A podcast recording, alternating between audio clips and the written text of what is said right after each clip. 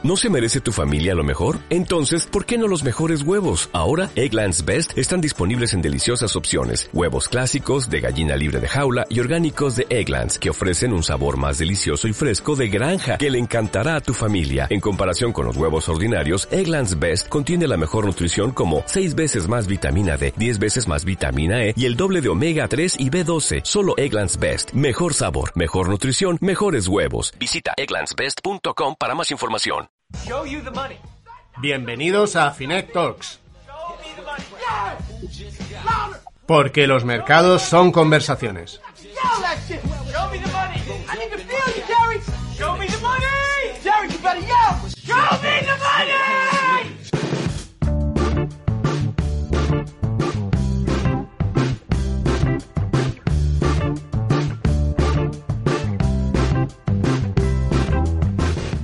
Poco se habla de ellos, muy poco se habla de ellos.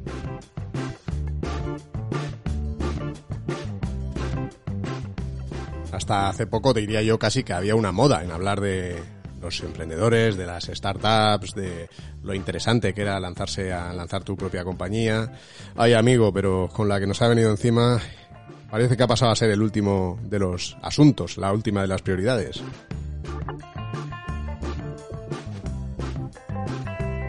Y sin embargo, eh, las compañías que surjan ahora van a ser las que sienten las bases del crecimiento futuro. Eh, si lo pensamos, después de cada gran crisis, después de la Gran Depresión, después de las guerras mundiales, han surgido las mayores eh, innovaciones empresariales, los, las mejores evoluciones técnicas a las que la humanidad se ha, se ha agarrado para seguir mejorando.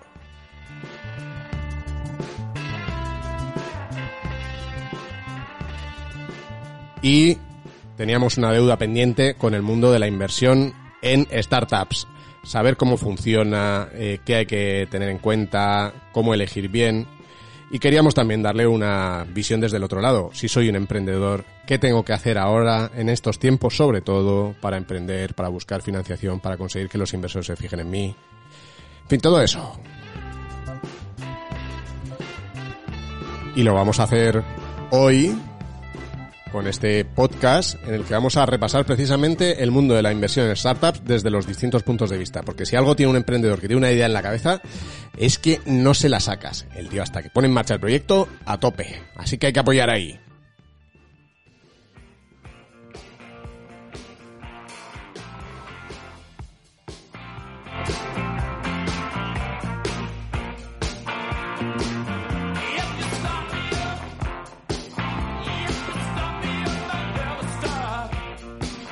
Como dicen aquí los Rollins, start me up.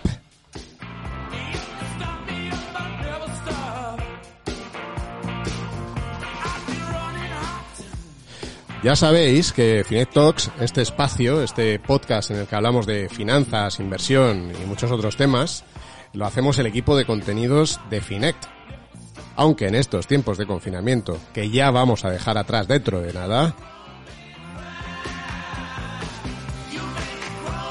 escucha solo las voces de Antonio Villanueva, que también lo produce, y la de servidor, Vicente Varó.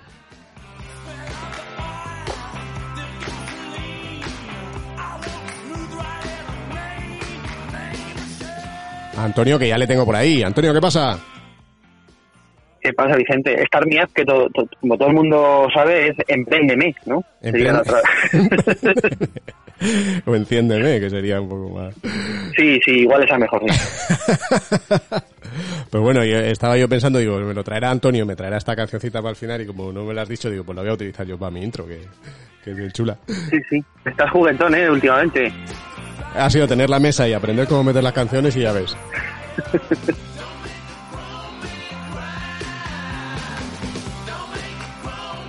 Pues eso, Antonio, que no me hagas llorar ahora con lo que me vengas a contar, ¿eh? Que aunque que aunque la, la cosa está complicada, en fin, hay que hay que seguir teniendo emprendedores, hay que seguir teniendo startups, y vamos a ayudarles a darle las claves hoy un poco en esta conversación con Eneko Knörr, que es un pedazo de inversor en startups y que, que luego vamos a conocer con él, con él su visión. ¿Qué te traes, Antonio? Pues, a ver, ya que hablamos hoy de, de inversión en startups, pues te he traído un, unos cuantos datos para conocer un poco cómo, cómo está eso. Eh, las startups en España, o sea, tiene lógica, ¿no? Sí, sí, sí. Eh, es, es, es obvio, o sea, podría traerte si quieres luego, yo que sé, una estadística de, de billetes de quinientos en España, pero pero hoy no toca, yo creo, ¿eh? No, o sea, ya no la y además que t- tampoco me apetece deprimirme mucho, ¿eh? No, no, no, quiero de, no quiero deprimirme. Ostras, has visto que esta semana se ha estado hablando mucho, hablando mucho de si hay que can- cancelar, ¿no? O sea, hay que limitar ya a tope el efectivo, ¿eh? O sea, que ya eh, el cerco a los billetes de quinientos cada vez es mayor. Ahí me tendrán a mí como, como, como en Texas, como el viejo ese de Texas con una escopeta defendiendo de, defendiendo los billetitos de quinientos. Que, por cierto, digo, no tengo ninguno, pero pero lo defenderé igual, de, de, lo, de lo que es por, por el amor al, al arte. Te estoy imaginando ahí en la Puebla, eh, tú ahí con la ventana de tu casa, con el sombrero así... Con, con la maquita, la... ¿eh? La, la típica amaquita y, y la... y la botella de triple X de whisky, esas cosas. Bueno, en tu caso sería de un mostito ahí de la tierra, ¿eh? Bien, bien triple, puesto. Triple X de vino. Bueno, pues vamos con esos datos. Eh, a ver, eh, ya digo, no me, eh, está, a, a, un disclaimer aquí. Estamos grabando esto eh, antes, el viernes antes de que se acabe el estado de alarma. Mm. Lo último que quiero pensar es cosas tristes, pero es que es lo que tenemos, eh, es lo que toca. Eh, por cierto, Vicente, tiene botón de los aplausos por ahí. Un aplauso porque se acaba el estado de alarma. Ya, por Dios. Ay, me he equivocado. No, no, hombre, no. No, hombre, no. Eh, no, ese tampoco. Ahora lo encuentro. Ahora, este. tengo, tengo que ponerle pegatinitas con lo... Bueno, va, vamos a lo nuestro. Bueno, venga, ¿qué, qué hay por ahí? Madre de Dios. Eh, bueno, ya digo, eh, ya podemos volver a la bolsa de Madrid y todo el mundo, esas cosas que como bien se sabe lo que hacemos todos los que invertimos en fondos y, y demás, y tenemos yates y tiramos bajo de billetes por la borda, por las risas, esas cosas, ¿no? Sí. Pero ya podemos hacer esas cosas. Eso es. Y eso ya lo podemos hacer. Eh, a ver, que me... Pero sí, vamos, pierdo, vamos al tema, al tema de startup, pero... Eh, datos de startups. Eh, tengo un informito del Observatorio de Startups de la Fundación Innovación Bankinter, del primer trimestre de este año. Es cierto que ha pillado de refilón todo el tema de la pandemia, mm. eh, pero bueno, eh, aquí se pudo ver que apenas, eh, que no ha disminuido la actividad de inversión en startups en este primer trimestre, obviamente, eh, y que eh, durante el primer trimestre de dos mil veinte es un veintidós coma dos por ciento, incluso superior al importe gastado durante el mismo periodo de dos mil diecinueve, el volumen me refiero. En el primer trimestre has dicho. Correcto. Claro, sí, sí. Segundo, no tenemos aún datos, no tenemos aún datos. El segundo habrá que verlo. Es que el año empezó muy fuerte, ¿eh? Enero y febrero empezó muy bien, eh, pero vamos. Sí. Eh, desde por eso ahora ahora viene el palo, ahora viene el palo porque también este informe eh, añade una encuestita que se hizo en la segunda y tercera semana de abril, que tampoco eran las más optimistas nuestras, la verdad.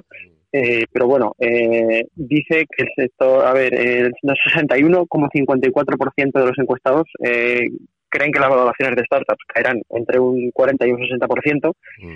El setenta y dos coma tres por ciento eh, cree, eh, dicen que van a priorizar ingresos sobre crecimiento a partir de ahora. Hablamos de, de la gente que lleva startups y demás. Claro. Y uf, eh, no sé, es que estoy ya deprimiendo, ¿eh? Pero bueno, la, la, el último dato que doy de esto, ¿vale? Dice eh, entre el setenta y ocho coma dos por ciento de fundadores de startups. Eh, a, a ver, el, este informe dice de cero a cinco, eh, cero es eh, poco preocupado y cinco es ultra preocupado por la situación económica. Pues están entre el cuatro y el cinco, el setenta y ocho coma dos por ciento pues de estos fundadores de startups. También te digo, recuerdo, segunda y tercera semana de abril encuestados, ¿eh? O sea, a lo mejor ahora esto ha cambiado y se ha venido para arriba, no lo sé. Ya, ya, pero fíjate, ¿eh? O sea, casi ochenta de cada cien. Eh, muchísima gente. Es lógico, ¿no? Porque es verdad que hay determinado tipo de compañías. Estoy pensando, por ejemplo, y además en empresas, eh, en España, perdón, las tenemos muy buenas, ¿eh? Empresas relacionadas con seguridad digital, por ejemplo. Lo tienen que estar petando, porque están todas las empresas teletrabajando, necesitan mucha más seguridad en sus conexiones, pues tiene que ser una cosa eh, eh, tremenda, ¿no? De, de, de cómo está mejorando ese negocio. Pues todo lo que tiene que ver con investigación eh, científica en el sentido de, oye, más dinero que está llegando Para, para buscar, pero claro, hay otra, pues uh, todo lo que tenga que ver con agencias de viaje, por ejemplo, Pues eh, si tenías un proyecto de eso, pues madre mía, ¿sabes? La, lo tienes muy muy complicado. O sea que eh, o, o temas relacionados con turismo, que en España, fíjate, con la industria de, tenemos, de turismo que tenemos, pues hay muchísimas apps en el entorno del turismo, ¿eh? Muchísimas, muchísimas apps, como un modelo de negocio interesante detrás. ¿Qué pasa? Claro, es que no es que no van a venir turistas. Entonces eh, es verdad que, que tenemos ahí un problema serio. O sea que... Mm, mm. Eh, se, por cierto, se me ha olvidado comentar, Vicente, que en este primer trimestre los en datos de startups, el sector, el sector fintech fue el que mayor inversión captó en estos tres primeros meses. Eh, esto no somos nosotros eso, Vicente. Nosotros somos, sonar? sí, son, somos una cosa somos, de eso, ¿sí? Somos algo de eso. A ver, eh, Bill, Bill Gates, si nos estás oyendo, que seguro que sí, eh, de, déjate, déjate de meter chips en vacunas de la peña para controlarlos. Mete unos millatillos aquí, hombre, eh, así ya me puedo comprar yo micro bueno para casa también. Sí, o sea, me, me consta que nos que, que Bill nos escucha eh, desde hace tiempo, además, ¿eh? eh es, es un fiel seguidor porque, como nosotros hablamos de vez en cuando de Warren Buffett y él es, él es inversor también en Berkshire Hathaway y está en la, en la junta de accionistas, pues ya sabes que esas conexiones al final acaban redundando, ¿eh? O sea que eh, ya está, Bill, ya sabes el, el, la petición de Antonio, que inviertas. Ya está. Y, y te dejes de, esto, de esas cosas. De, de, ponernos, de ponernos chis por todas partes. Ahí, señor. Déjate de cinco G y aquí estamos. Eso. eso, eso. eh, y por último, ojo al trabajo en remoto. ¿eh? eh es, en, según esta encuesta, eh, una vez finaliza el confinamiento, eh, el cuarenta y nueve por ciento dicen que incrementarán el porcentaje del equipo que trabajará en remoto, mientras uh-huh. que el veinticuatro por ciento dice que seguirá trabajando igual que igual que antes. Incluso alguno hay, el catorce por ciento, que dicen que explorarán la opción de trabajo cien por ciento en remoto. Mm. Eh, se, ¿Se viene aquí una revolución forzada o, o volverá todo como está? ¿Tú qué crees, Vicente? Hoy yo creo que no volverá igual. O sea, sí que creo que hay sectores que volverán igual, sobre todo empresas que, que seguirán funcionando exactamente de la misma manera. Eso eh, está claro, porque al final las personas... Eh, siguen y hay personas pues que, que les gusta determinada forma de trabajo y, es la, y, y piensan que es mejor y piensan que los equipos tienen que estar juntos en una oficina y que eso es y que eso es bueno, pero también hay otras en las que probablemente habrá que buscar ese tiempo de ese tipo de cohesión, darlo de alguna manera, pero eh, pues eh, hay muchos desplazamientos innecesarios e incluso muchas veces que no es necesario estar todo el mundo en la misma oficina, ¿no? Yo creo que van a venir cambios fuertes y impulsados además por las propias compañías. Mira, hablabas de, de, de temas de fintech. Ayer vi que Rastreator, que son buenos amigos, eh, anunció precisamente un método de, de, de trabajo, una jornada de trabajo flexible a partir de ahora para siempre ya. Eh, también I N G Direct eh, comunicó hace poco que, que vamos, que iba a promover entre sus empleados eso, una jornada flexible eh, para que directamente cada, cada empleado y cada equipo pueda decidir eh, la mejor forma de, de trabajar. Yo creo que las propias empresas van a ir por ahí. Eso va a hacer que el talento vaya a las empresas que apuestan por esas fórmulas flexibles, que yo creo que a la mayoría nos, nos gustan y nos permiten conciliar un poquito mejor. No, no lo que estamos haciendo ahora, ¿eh? O sea, yo, yo lo de, lo, lo que ahora le he dicho a los niños, intentad estar callados que no se os oiga mientras grabo esto. Eso no es conciliar. Digo conciliar de verdad. Eh, con lo cual sí que vamos a tener cambios ahí. Seguro, seguro. Eh, y de hecho es lo que te digo, o sea, al final para retener talento, pues a lo mejor hay un señor ingeniero que preferiría tener una fórmula flexible y que a lo mejor tiene más valor para él poder ver más a sus hijos que, que, que estar en una empresa que a lo mejor incluso cobra un poquito más, pero, pero que no los ve. O sea que, que vamos a tener por ahí bastantes cambios, seguro. Y esto tiene implicaciones en temas de inversión inmobiliaria, además, como ya hablamos el, la semana pasada. Sí. Eh, el tema pisos quizás empiezan a valer menos porque la gente empieza a estar menos en ciudades, en fin. Eh, para que quiera, pues os, os dejamos aquí, la, os dejamos la cuñita si os perdisteis el fin de pasado lo que hablamos. Tipos de oficinas, tipos de oficinas en las que antes a lo mejor se invertía más y a partir de ahora cambia un poco eso. O sea que hay, hay muchos cambios que el mundo nos va a cambiar un poco eh, o mucho, no lo sé, ya veremos, pero va a cambiar seguro. Y, y esos pequeños o muchos cambios pues generan, como se dice, ondas expansivas, ¿no? Eh, que, que al final alteran, alteran muchos negocios y comportamientos. Bueno, que yo, mira, esto también le vamos a preguntar ahora a, a, a Eneko, ¿no? Porque al final cuando cuando Cuando un emprendedor, eh, emprendedor intenta que un inversor se fije en su compañía y ponga dinero allí, pues yo entiendo que, que lo de verle y saber cómo trabaja y ver sus oficinas y, o, si, o si tiene más flexibilidad o menos el tipo de empleados y cómo capta talento, pues también es una cosa que, que entiendo que al inversor le, le encantará. O sea que, que vamos a verlo también con él en este sentido. Uh, vamos a ver entonces ya, no, no tiene nada más por ahí, ¿no, Antonio? No, estaba dejándote paso para que ya, para que hablara quien sabe, de verdad, como siempre digo. Vía libre. Pues bueno, aquí eh, eh, Eneko, en su perfil de LinkedIn, como digo, eh, pone mejor inversor de, de dos mil diecinueve según eh, un evento que hubo en, en Nueva York. Con lo cual yo creo que es muy interesante, y más en estos tiempos, conocer la, la visión de uno de los emprendedores españoles que ha tenido éxito con sus compañías y que después se ha convertido en un inversor en, en startups. Vamos ya con nuestra entrevista de la semana con Eneko Knörr.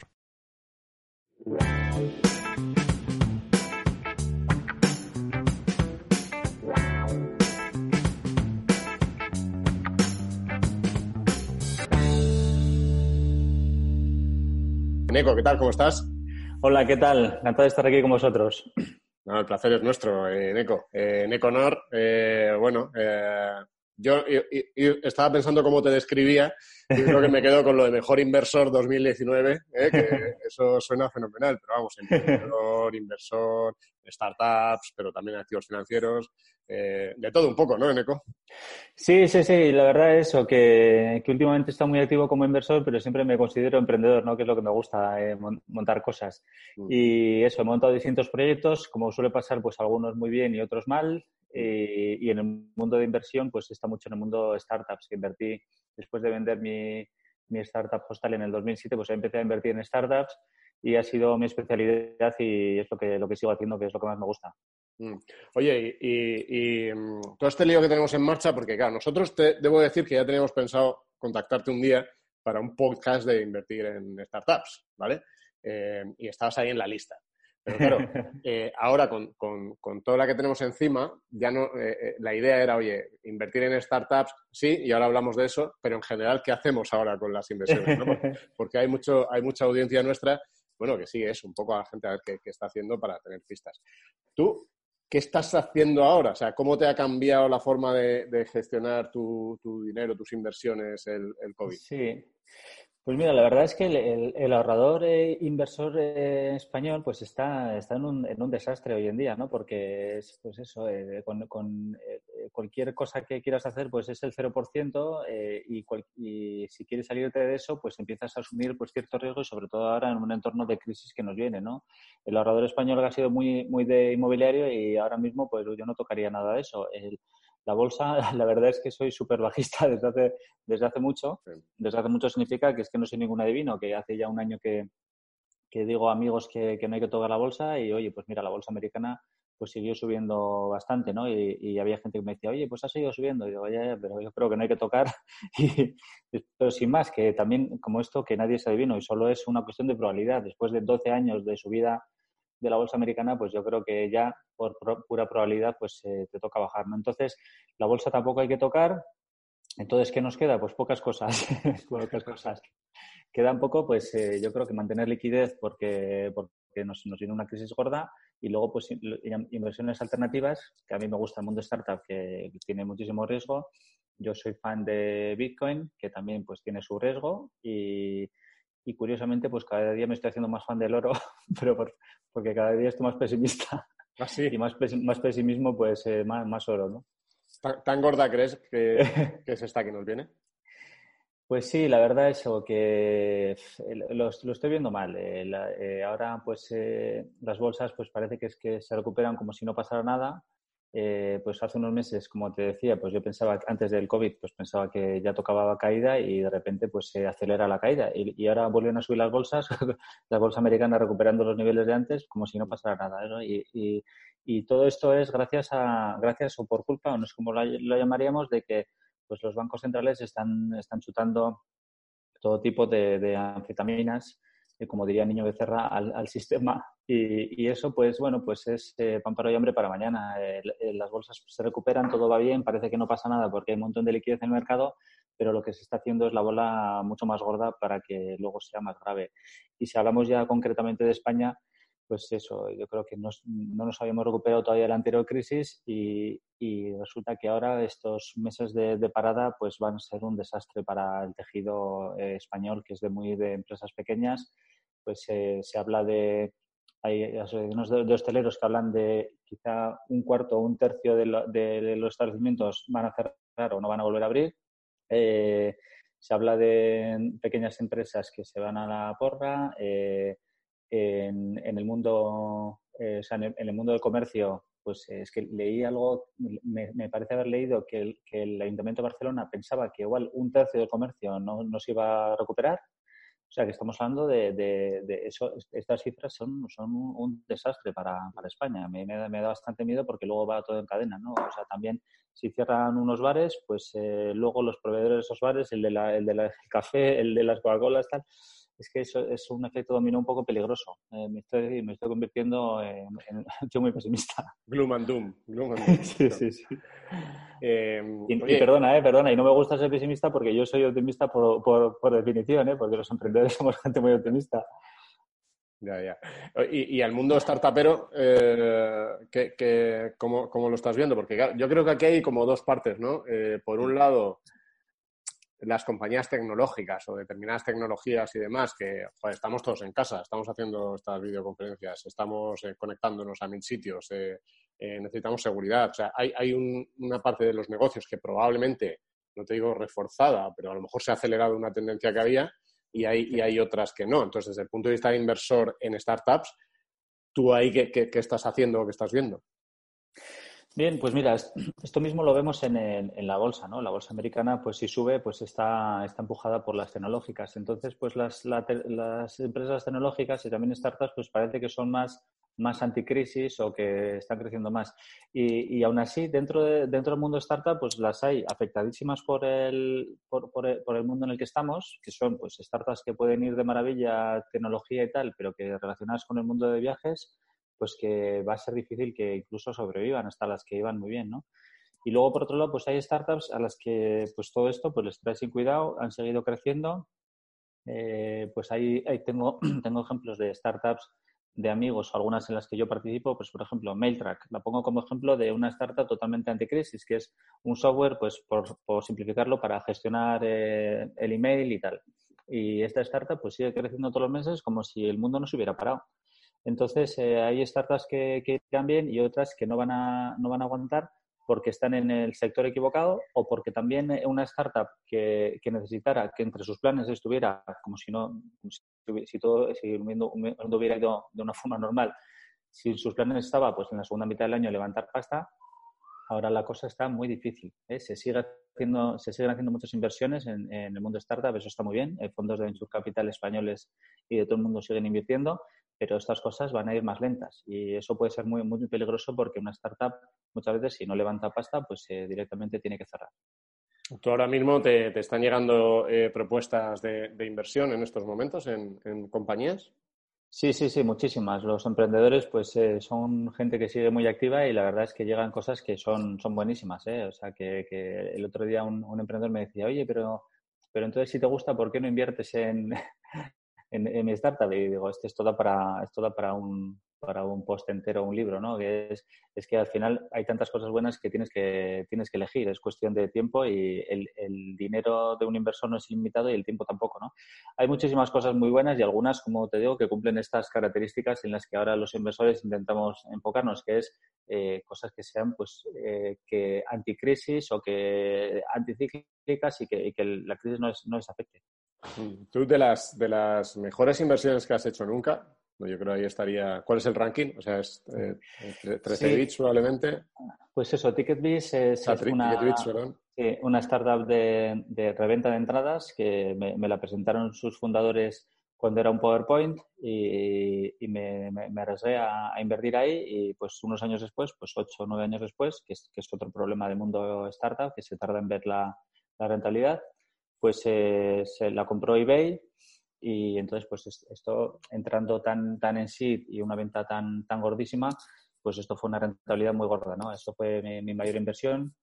Otra startup fue Habitísimo, eh, pues muy buena también. Eh, y he tenido otros otros dos exits que la verdad, pues eso, estás, el mundo startup está bien y luego también hay otras que, que han cerrado el camino, ¿no? Que estás, estás eh, el mundo de, de inversión en Venture Capital pues tiene eso y hay unas que te tienen que multiplicar por treinta, veinte, lo que sea para compensar pues las que se han quedado por el camino, que son unas cuantas. ¿Y cómo haces la gestión ahí? De pronto, eso, tienes Ticketbis, ¿no? Eh, vendes, tienes un, un, un performance muy bueno de la inversión y recibes una liquidez importante. En ese momento, ¿cómo gestionas esa liquidez? O sea, ¿ya tienes pensado una serie de proyectos en los que en los que poner a trabajar ese dinero? ¿O mira, ahora guardamos una parte? ¿Cómo gestionas eso? Bueno, va, sí, eso es, va, va poco a poco, ¿eh? Pues en ese momento, pues, eh, pues como soy emprendedor, pues eh, hay una parte que la destino a montar mis propias cosas y luego otra, pues que, que sigo mirando, pues en qué invertir como, como, como inversor en startups, ¿eh? No, no tengo ningún plan concreto. Al final, pues un inversor profesional igual lo tiene todo más estructurado. Yo soy, soy un inversor no profesional, quiero decir que yo me dedico a otras cosas, entonces, bueno, en ese sentido, pues no, no tengo tan estructurado de, en cuántas eh, en cuántas startups invertir, qué hacer, tal. No, no, no soy tan metódico en eso. O sea, por ejemplo, yo no, pues igual si estoy muy liado con, con la startup en la que esté en ese momento, pues igual durante no sé cuántos meses, pues no hago ninguna inversión. Eh, ahora, pues estoy más activo en invertir en startups, por ejemplo. O sea, eso es lo que te iba a preguntar antes, que eh, ahora mismo, de todos esos proyectos que te están llegando ahora, ¿estás invirtiendo o, o vas sí. a esperar un poco a que pase el, el huracán?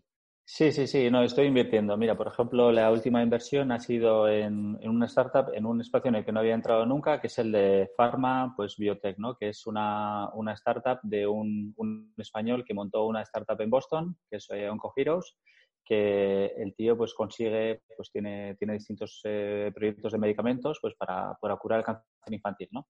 Entonces, pues me parece que esto precisamente es pues una startup que eh, en principio, pues bueno, es eh, se, se va a seguir invirtiendo ahí y, y, y pase lo que pase con el mundo, pues bueno, pues siempre habrá necesidad de esos medicamentos, ¿no? Tiene mucho riesgo este tipo de inversiones porque requieren también de mucha, mucha pasta y, y bueno, pues ese tipo de inversiones pues voy haciendo también y, y lo que te digo, eh, tengo que he ido cambiando el chip y tengo que buscar precisamente pues startups que, que, que puedan adaptarse más fácilmente a, este nuevo, a esta nueva situación. ¿Hasta, hasta qué punto hay un, hay un riesgo ahí de que sea una moda temporal, ¿no? Que de pronto son negocios que parece que, que, que van a ser el, el futuro, pero que de pronto se descubra la vacuna, eh, de pronto tengamos unos fármacos, se reabra todo y la oportunidad esté en, las, en, en valoraciones súper bajas en empresas que lo están pasando mal ahora? Sí, eh, eh, desde luego que desde luego que eso está pasando, ¿eh? Es, es, eh, han, están apareciendo startups que pues están hasta desesperadas porque iban a cerrar una ronda y ahora están a punto de caerse tal. Esto está ahí, ¿eh? y, y también por los inversores, pues está mal decirlo, pero al final, oye, si, te, si es como si de repente te encuentras un, un piso que te ofrece alguien porque está fatal de, de liquidez y te ofrece comprártelo. Entonces, no tienes que comprarlo porque está como mal, ¿sabes? Por eso está muy mal visto los fondos buitre y tal. Eh, pues, pues cualquiera lo compraría, ¿no? En una, una startup que por distintos motivos haya bajado la valoración muchísimo, pues ahora para los inversores pues habrá buenas oportunidades ahí, ¿no? Y es, es, es triste eh, esa situación, pero, pero van saliendo un montón de cosas así también. Mm. Eh, para la gente que... Vamos a intentar ir por el lado de tips, ¿vale? Vamos a intentar ir por tips para... Sí. para eh, vamos primero, si quieres, para el inversor. O sea, alguien que tiene sí. un dinero, está planteándose el mundo startups, Eh, es nuevo, ¿vale? Imagino mucha de nuestra audiencia, a lo mejor ahora dice, pues mira, esto que dice Eneko tiene sentido. Sí. Danos tres consejos o cuatro eh, para iniciarse en el mundo de la inversión en startups. Bueno, primero voy a, voy a decir las pegas que tiene, ¿eh? O sea, vale. Yo hablo de, de que he conseguido con, con las startups que vendí, pues rentabilidades que van pues de veinte veces, eh, treinta veces, o sea, multiplicar el dinero por veinte, treinta, ¿no? Pero esto estamos hablando de casos que han sido justo el éxito y algunas veces después de esperar diez años también. Entonces, hay dos problemas que tiene el mundo de la inversión en startups y yo siempre quiero avisar a la gente por, porque es muy importante avisar, ¿no? Que solo se ve la parte buena, joder, eh, qué rentabilidades se consiguen tal. Bueno, uno... El mayor problema puede ser la, que es una inversión totalmente ilíquida. O sea, tú si inviertes en una startup es posible que no veas el dinero, aunque la startup vaya bien, pues en cinco años como poco y puede ser que diez o doce años hasta que la startup se vende o hay algún evento de liquidez, pues porque entra un inversor más gordo o lo que sea, ¿no? Entonces eso es, pues es muy difícil, es muy difícil. De, más bien como, más bien lo que hay que pensar es que cuando se invierte en una startup, pues es Mira, en bolsa se suele decir eh, no inviertas el dinero que no necesites a corto, que no inviertas el dinero que necesitas a corto plazo, pero en, en startups yo creo que habría que pensar es eh, no inviertas el, el dinero que necesitas para nada en, nunca, ¿no? O sea, más bien el que te sobre. A fondo perdido. Entonces, sí, ¿no? sí, sí. Entonces eso, el, el, la, la falta de liquidez, eh, pues es, es un peligro. Y luego también, pues eh, también en bolsa, si te comes una fase bajista, pues te, te, te, te cae tu inversión un cincuenta a sesenta por ciento, pero si su, supuestamente si esperas, eh, diez años, que lo que pasa con el pequeño ahorrador es que nunca tiene los huevos de esperar diez años y, y, y, y se pone y vende, vende cuando ha bajado todo el cincuenta por ciento, pues si esperas, recuperas la pasta. Y, y lo que pasa en, un, en una startup es que tú inviertes el dinero y puedes perderlo todo directamente. O sea, esa startup puede cerrar, pero incluso en un momento, oye, si parecía que iba bien, pero bueno, pues ha cerrado, ¿no? Entonces son estas dos cosas en las que el ahorrador medio no está acostumbrado, ¿eh? La falta de liquidez y que realmente puede perder todo. Una, Por una eso... cosa, Eneko, una cosa. Sí. Eh, ¿Tú crees que si hubieses tenido liquidez en, en algunas de, tu, de tus participadas que han ido mejor, te habrías sal, salido antes de tiempo? Bueno, eh, sí es cierto, sí, sí, la verdad es que, eh, mira, te, te cuento un poco cómo va esto. El, normalmente, en un, cuando inviertes en una startup, solo recuperas el dinero cuando se vende al final, ¿no? Que te la compra eBay y te la compra una grande. Este, en ecosistemas avanzados, esto pasa mucho en Silicon Valley, empieza a pasar en España, es que llega un inversor grande y, y en vez de en diez años, pues en tres años o cinco te dicen, oye, mira, eh, te vamos a comprar las participaciones de los que entraron y, oye, pues multiplicas por tres. Y tú dices, oye, pero si espero diez años, pues igual multiplico por treinta. Pero bueno, pues oye, si te dan tres equis en dos o tres años, hay que salirse. Entonces, los que invertimos en fases muy tempranas, fases seed, pues ahora mismo eh, está pasando este tipo de cosas y, oye, mira, multiplicas, coges el dinero e inviertes en otra, que es lo que hay que hacer. Entonces, yo creo que en algunas sí que sí que me hubiera ido antes y luego, claro, me habría arrepentido, ¿no? Dices, joder, se podía multiplicar por tanto. Pero el riesgo que asumes y el extra de rentabilidad, pues eh, seguramente no compensa eh, pues esos años de, de, de no poder hacer, ¿no? El coste de oportunidad que tendrías de, de poder invertir el dinero en otras, en otras cosas. Bueno, hemos sí. dicho esos riesgos que en realidad también son tips, o sea, es, sí. es no inviertas sí, porque... el dinero que puedas necesitar y ten cuidado. Sí, entonces he dicho los riesgos para precisamente unirlo a, a los tips, ¿no? Entonces, mm. como puedes perder todo en una inversión en una startup, pues es importante, esto es una regla de oro que, mm. que ya, ya, la, ya la sabes, o sea, que la, la saben todos, todos los que nos ven, la regla de oro es la de diversificar. Y entonces, pues en startups también hay que diversificar. No puedes invertir solo en una startup porque lo puedes perder, pues hay que invertir en varias, pues eh, idealmente en diez, ¿no? Pues para que la estadística, pues intentes que, que te acompañe, ¿no? Entonces, y luego, pues, eh, pues mucha paciencia y, y esperar tranquilamente. Si confías en el emprendedor y te parecía buena, pues esperar pacientemente a que pues llegue el día en el que puedas recuperar el dinero pues multiplicado, ¿no? Ok, y ahora vamos a los tips para el, el que está emprendiendo, ¿vale? Para el que está buscando un inversor como tú o como alguno de los que nos está escuchando y está pensando si, si se anima o no. Eh, ¿qué, qué, ¿Qué debe hacer en estos momentos? ¿Qué le preocupa más a, a un inversor como tú cuando ahora le llega una idea de inversión? Bien, pues lamentablemente ahora mismo el, eh, muchas startups no van a encontrar inversión y pues por el momento en el que estamos, ¿no? Igual antes ya era difícil conseguir inversión con una idea, eso era un poco complicado, pero igual se podía conseguir una inversión con una idea más o menos desarrollada, pues mínimo producto viable, que ya se viera algo, aunque no tuvieras clientes. Ahora esa inversión también está difícil porque se considera que tiene muchísimo riesgo, que no sabemos si luego vas a conseguir dinero para la siguiente fase porque está todo como bastante parado, ¿no? Y entonces esas fases están muy complicadas y luego también pues eh, ya los inversores estamos buscando startups que claramente, pase lo que pase, pues van a, van a, van a funcionar o en principio podrían funcionar mejor. Eh, si la verdad, pues como, como pienso lamentablemente, como decía antes, eh, España pues se le espera una crisis gorda, pues una startup pues tendría que ser internacional porque el mundo es muy grande y hay países pues que irán así, mientras otros van así, pues bueno, un poco diversificación geográfica eh, y luego pues startups que pues que tengan un tipo de clientes que van a seguir pagando, pues aunque las cosas vayan un poco mal, ¿no? Eh, por ejemplo, pues eso, que la gente, aunque las cosas vayan mal, pues seguirá pagando Netflix, seguirás pagando tu cuenta de Google Mail. Eh, pues hay, hay tipo típico software empresarial, los software que se considera empresarial pero que los particulares lo pagamos siempre, pues el SaaS, pues que, que seguirá adelante, ¿no? Y muchos otros negocios que están eh, pues en esa línea. Y entonces lo, los emprendedores que no, que no estén en, alineados con esto que buscaríamos ahora los inversores, pues, eh, pues lo van a pasar mal y lo mejor sería pues intentar eh, ser realistas, que muchas de los emprendedores no somos realistas, sino que estamos tan, tan obcecados con la idea que que seguimos a muerte, pues hay que pensar que el mercado ha cambiado, igual tenemos que cambiar de negocio de idea para sacarlo adelante. ¿En qué eh, negocios no invertirías ahora ni de coña? Bueno, pues eh, la verdad es que todo lo relacionado con, con el mundo, pues eso, hostelería, viajes, eh, o sea, yo creo que pues nos iremos recuperando, pues eso esperamos todos. pero, pero va a ser difícil que volvamos a los ritmos del año pasado y que e incluso en el mundo de los viajes, pues eh, estoy hablando con gente que habla de que los viajes de incluso de negocios que, que ya no van a ser, ya no va a ser lo mismo. Es, es curioso, ¿no? Que, que las empresas siempre se han dejado mucho dinero en viajes de negocios y, y se está hablando de que el cambio es tan grande que hay gente que, que ha dicho, pero si, si para, antes me iba hasta hasta no sé dónde a, a, a firmar un contrato, ¿no? Esto es una tontería. Ya, pues mira, lo voy a hacer digitalmente, voy a hacer un Zoom y hay muchas reuniones a las que no voy a ir, ¿eh?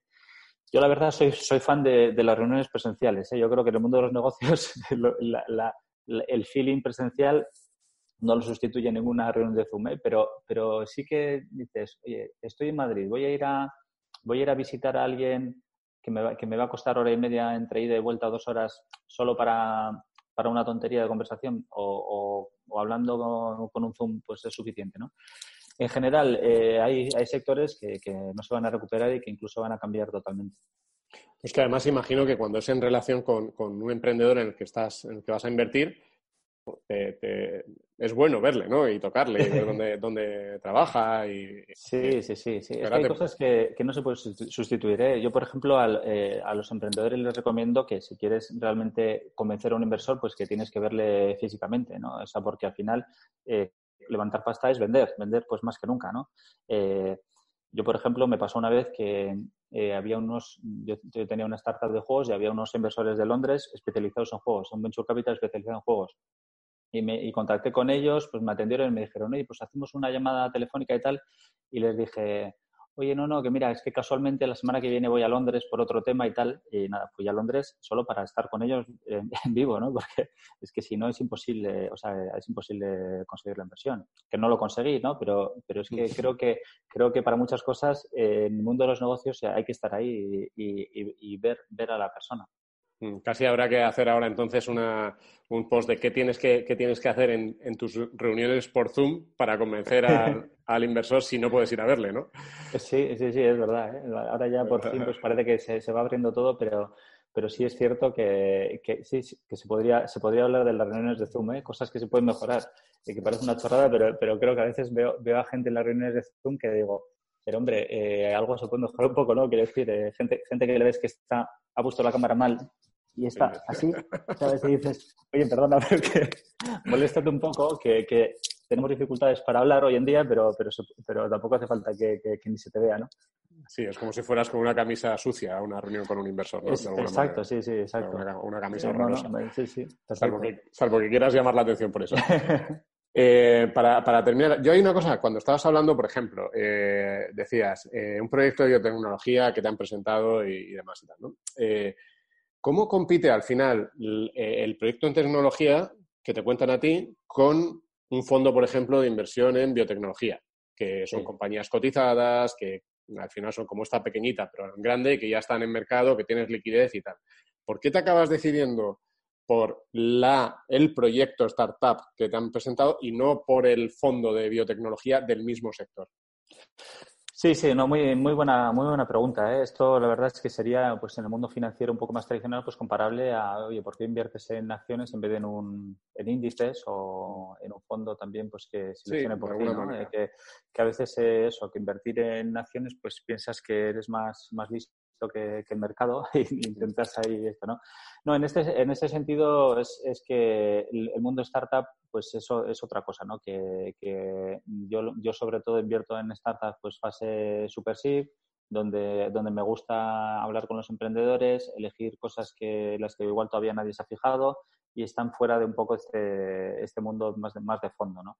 Y además, eh, pues eso, el fondo pues tiene sus desventajas, o sea, pues un inversor puede invertir en un fondo que tiene problema de que para invertir en un fondo de venture capital, pues creo que la inversión mínima suele ser, pues creo que doscientos mil euros. En startups, pues puedes invertir desde, desde mucho menos, que es otra, es otra cosa distinta.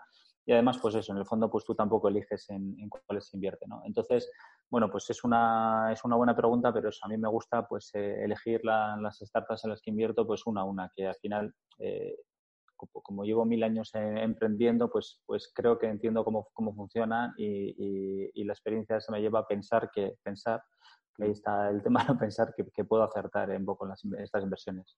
Eh, en tu web tienes información como una especie de club, ¿no? Que, que estás creando, que has creado. Sí. Eh, digo, por si alguien lo quiere conocer, que lo, que lo mire ahí, ¿no? Sí, sí, sí. En, en, es Angel Club, eh, escrito angel club punto es. Es un, es un club de inversión. Si alguien quiere invertir en startups, yo cuando invierto en una startup lo, hablo, lo abro a la gente que está suscrita a mi newsletter, que es gratis eh, ser parte de este, de este club.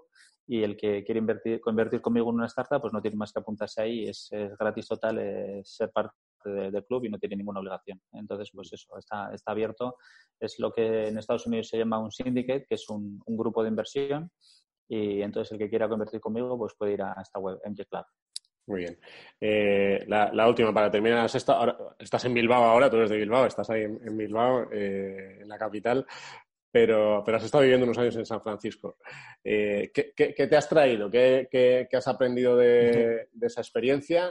¿Y hasta qué punto recomendarías a gente que está pensándoselo o no, si irse allí un tiempo o, o no? Porque hay, hay gente que dice que sí, hay otros que dice que, que el, el brillo deslumbra un poco también. Sí, sí, sí. Pues mira, el, el, el caso es que, que yo cuando fui a San Francisco, pues la situación en España era muy distinta. O sea, era, creo que cuando, cuando decidí ir sería año dos mil nueve, dos mil diez, entonces donde eh, parece mentira, pero los últimos diez años el ecosistema de, de, de startups, de, de inversión en España es, ha cambiado totalmente. O sea, eh, hace diez años sería impensable que en España hubiera un fondo de capital riesgo de cincuenta millones o cien millones como hay ahora y, y que de, con, con pasta española pudiera haber una ronda de veinte millones. Entonces, la cosa pues ha cambiado todo y lo que quiero decir es que en aquel momento, para mí irme, pues era una decisión, la decisión adecuada.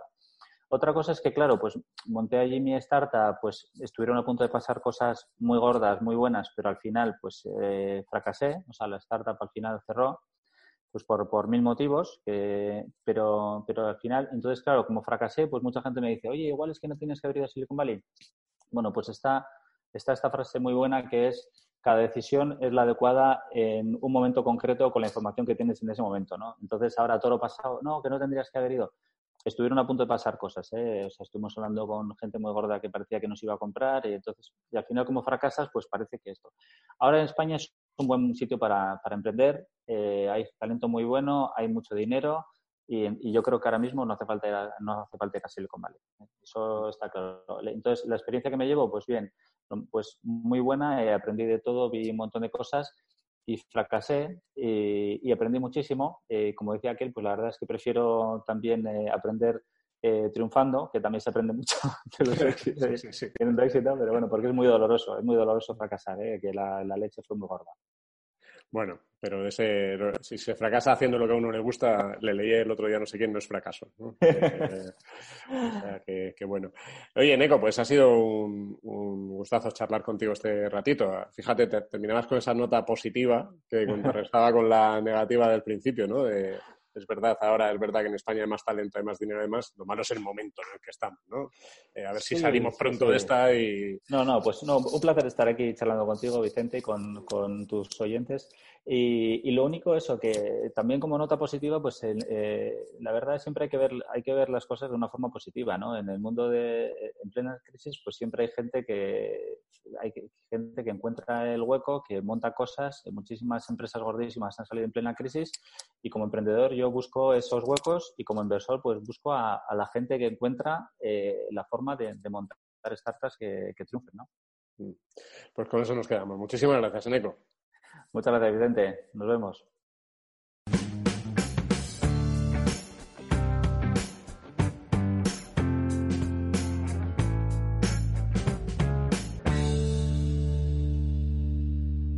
Pues ahí está, interesantes esos comentarios de, de Eneko. Vamos a ir ahora... Bueno, normalmente aquí tenemos nuestras preguntas de la semana, pero hoy tenemos algo especial, eh, un temita de, de que, que compartimos en los últimos dos podcasts y tenemos que dar hoy el resultado, ¿verdad, Antonio? De nuestro concursito.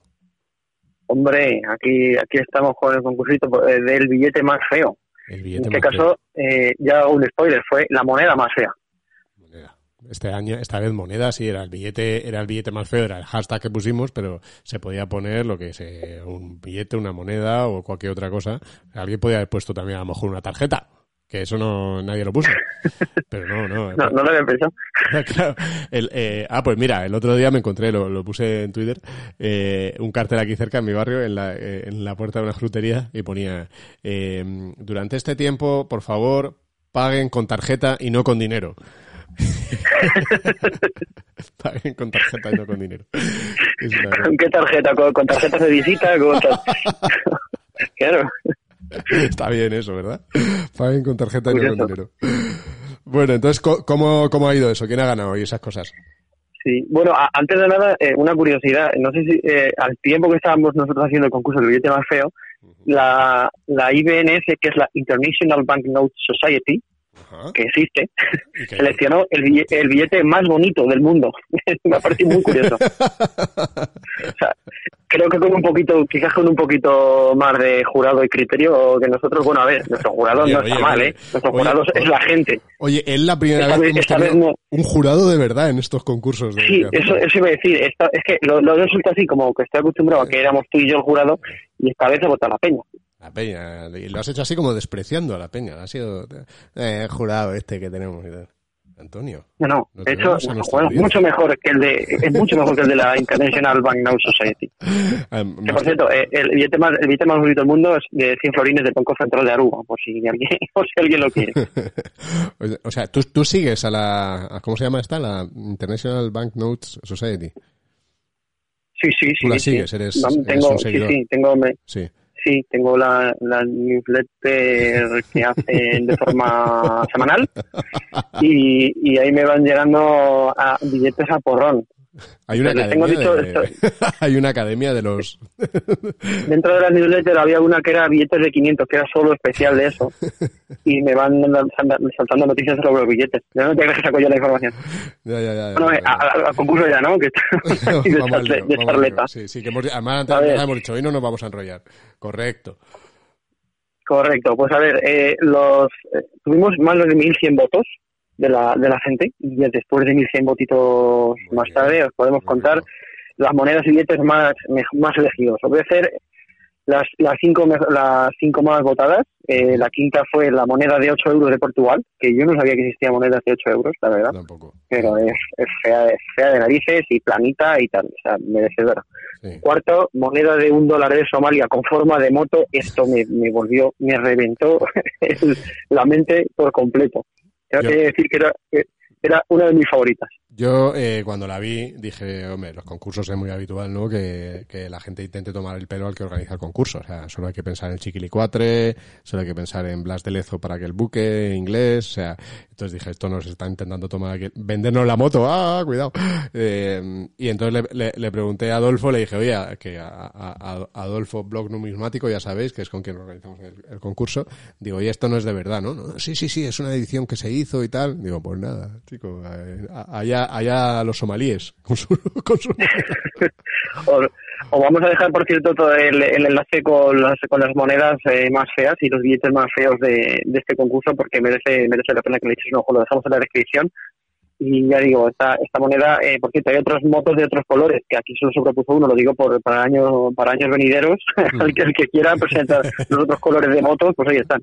Pero tú te vas ahí a una tienda a comprar el pan, le das una moneda de moto y que eres el rey, o sea, no...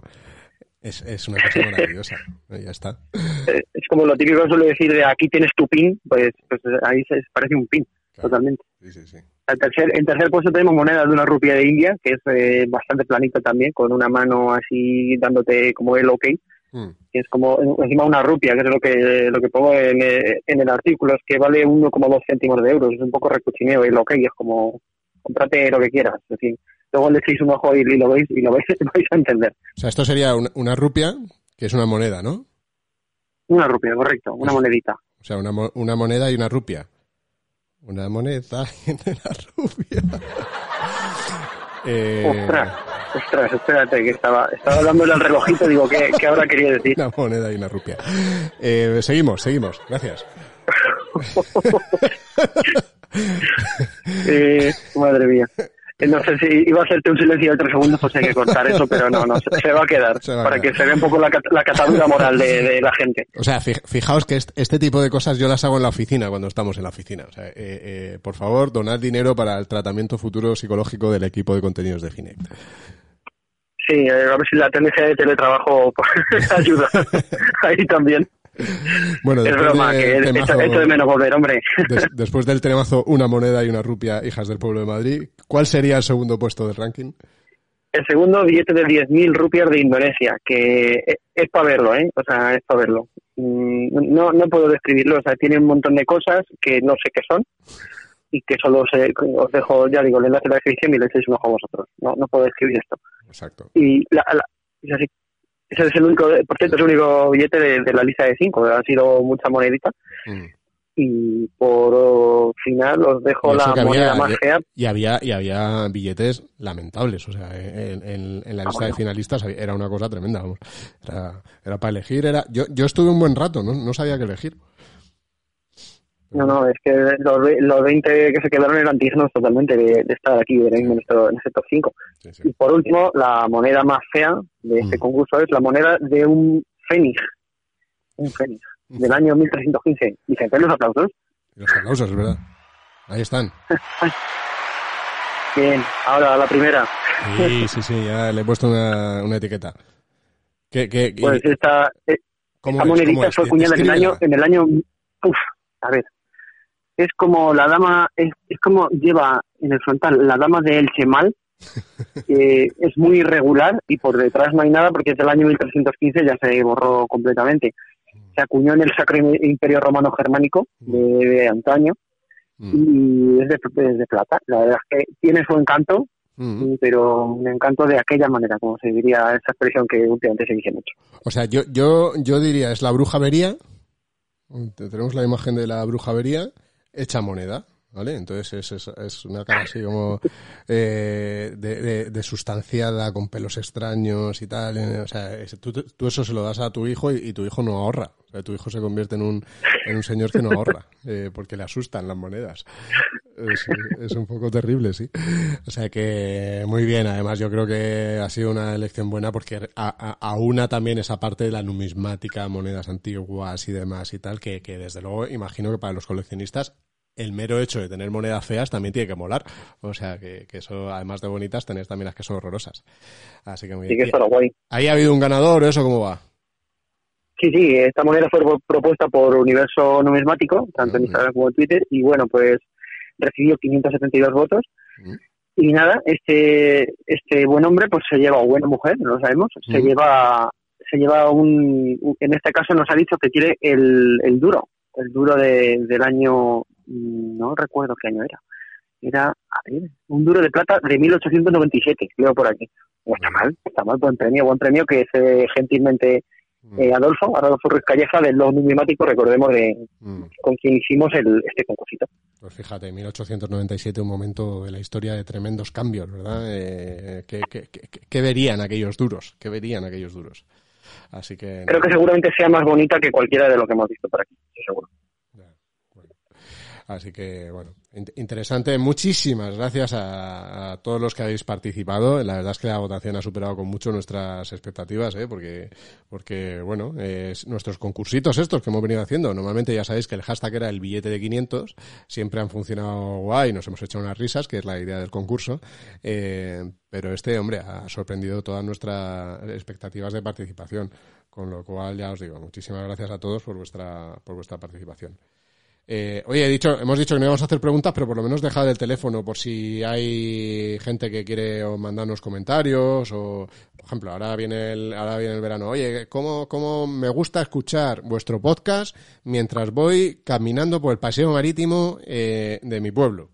Eh, pues, pues lo dices, nos lo pones ahí y si, o si quieres hacer una pregunta, o sea, haz lo que te dé la gana, pero a nosotros nos gusta mucho que nos mandéis notitas de voz. ¿Cuál era el teléfono, Antonio? Eh, oye, me ha gustado eso de que la gente diga dónde nos escucha, ¿eh? Venga, os lo dejo, eh, si, dejadlo por comentarios, porfa, si lo escucháis en vivo. Si habéis llegado hasta aquí, por supuesto, que también esa es otra. Eso, eh, eh, es que aguantarnos a nosotros, cuidado. Eso, o con una notita de voz, de verdad. O sea, nos ponéis, mira, yo os escucho desde eh, Torrelodones, por ejemplo, por ir a un sitio exótico. De, y, y aquí la gente tal, o desde Ciudad Lineal. Yo, eh, pues, bueno, eso es Madrid, ¿no? Pero, eh, pues desde, yo qué sé, desde, desde donde quieras, desde La Puebla, desde eh, Galicia, desde ne- Nueva Zelanda, por irnos a un sitio así un poco más tradicional. O sea, que nos lo digáis. ¿Cuál es el teléfono? El teléfono sería seis seis tres uno seis cero uno nueve cuatro. Espera, espera, seis seis tres uno seis cero uno nueve cuatro. uno nueve cuatro. seis seis tres uno seis cero uno nueve cuatro. Vale, pues ya lo tengo apuntado. Y finet punto com barra preguntas también, por supuesto. Ahí también la podéis dejar. Muy bien, pues eso, ahí, ahí ya tenemos eh, cositas que, que comentar. ¿Qué nos faltaría para antes de recoger la pregunta? Pues nos falta la, la cancioncita. La cancioncita de la semana. ¿Y qué te has traído esta vez? Pues mira, esta vez eh, en homenaje a, a Pau Donés, que lamentablemente pues, falleció estos, en estos últimos días, el cantante de Jarabe de Palo, mm. pues os traigo eh, una canción suya que no es no es de las más conocidas, pero en su momento sí que lo fue, en dos mil cuatro, eh, y la canción se dice, eh, se dice Dicen, se llama Dicen, digo. Se dice Dicen, ¿no? Se dice Dicen. La canción se llama Dicen. ¿Vale? para, para aclararnos. Y a ver, es así, suena así. Juegas, tienes que jugar a ganar, que eres lo que tienes y tienes lo que te mereces. Vives, ganas, pierdes, dicen que es así. Y con ritmo, sí señor. Hombre, ¿por qué te la has traído pues ver, para este, para este la, post de startups? La he traído porque se habla de los típicos mensajes que toda la gente, que se ya es todo, inventa, todo inventado, que se solo hay un camino, tal, tal, tal, y al final dice el estribillo aquello de dicen, dicen, dicen, y no saben lo que dicen. O sea, a mí me parece clavado para, para todos aquellos que estáis intentando emprender y levantar vuestros proyectos con esfuerzo. De hecho, en una de las estrofas, Pau dice, dice algo así como, bueno, dice, dice esto, literal, yo he venido a este mundo a vivir, la vida es un regalo, y si juego es porque me gusta jugar, no soy ni más ni menos. Pues eh, esta canción, para que para que contestéis a aquellos que os dicen no vais a conseguir nada, pues contestarles dicen, dicen, dicen. Sí, señor.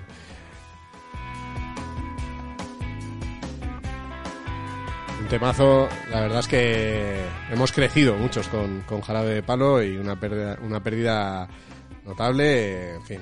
Eh, mucho ánimo también a los que estáis, pues eso, con enfermedades duras, eh, no solo coronavirus, aquí se habla todo tipo de coronavirus, pero pues hay otras enfermedades muy duras también. Eh, aquí, como, como bien dices, eh, un mensaje de apoyo también a todos los emprendedores, Jolín. O sea, es verdad que la situación es complicada, es verdad que acceder a financiación va a ser muy chungo en, en estos momentos que nos que nos vienen, pero siempre en estos momentos han, han salido ideas, han nacido ideas que han sido absolutamente revolucionarias y por lo tanto que han sido muy rentables para la gente que las ha puesto en marcha. Así que a tope, ¿eh?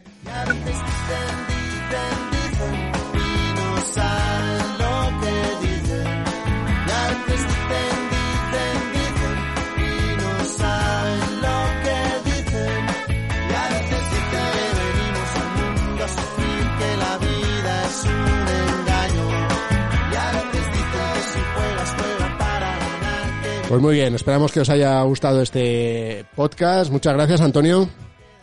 Muchas gracias, Vicente. Nos escuchamos la próxima semana en un nuevo podcast de Finet Talks. Os dejamos ya con Jarabe de Palo. Aquí estamos de paso.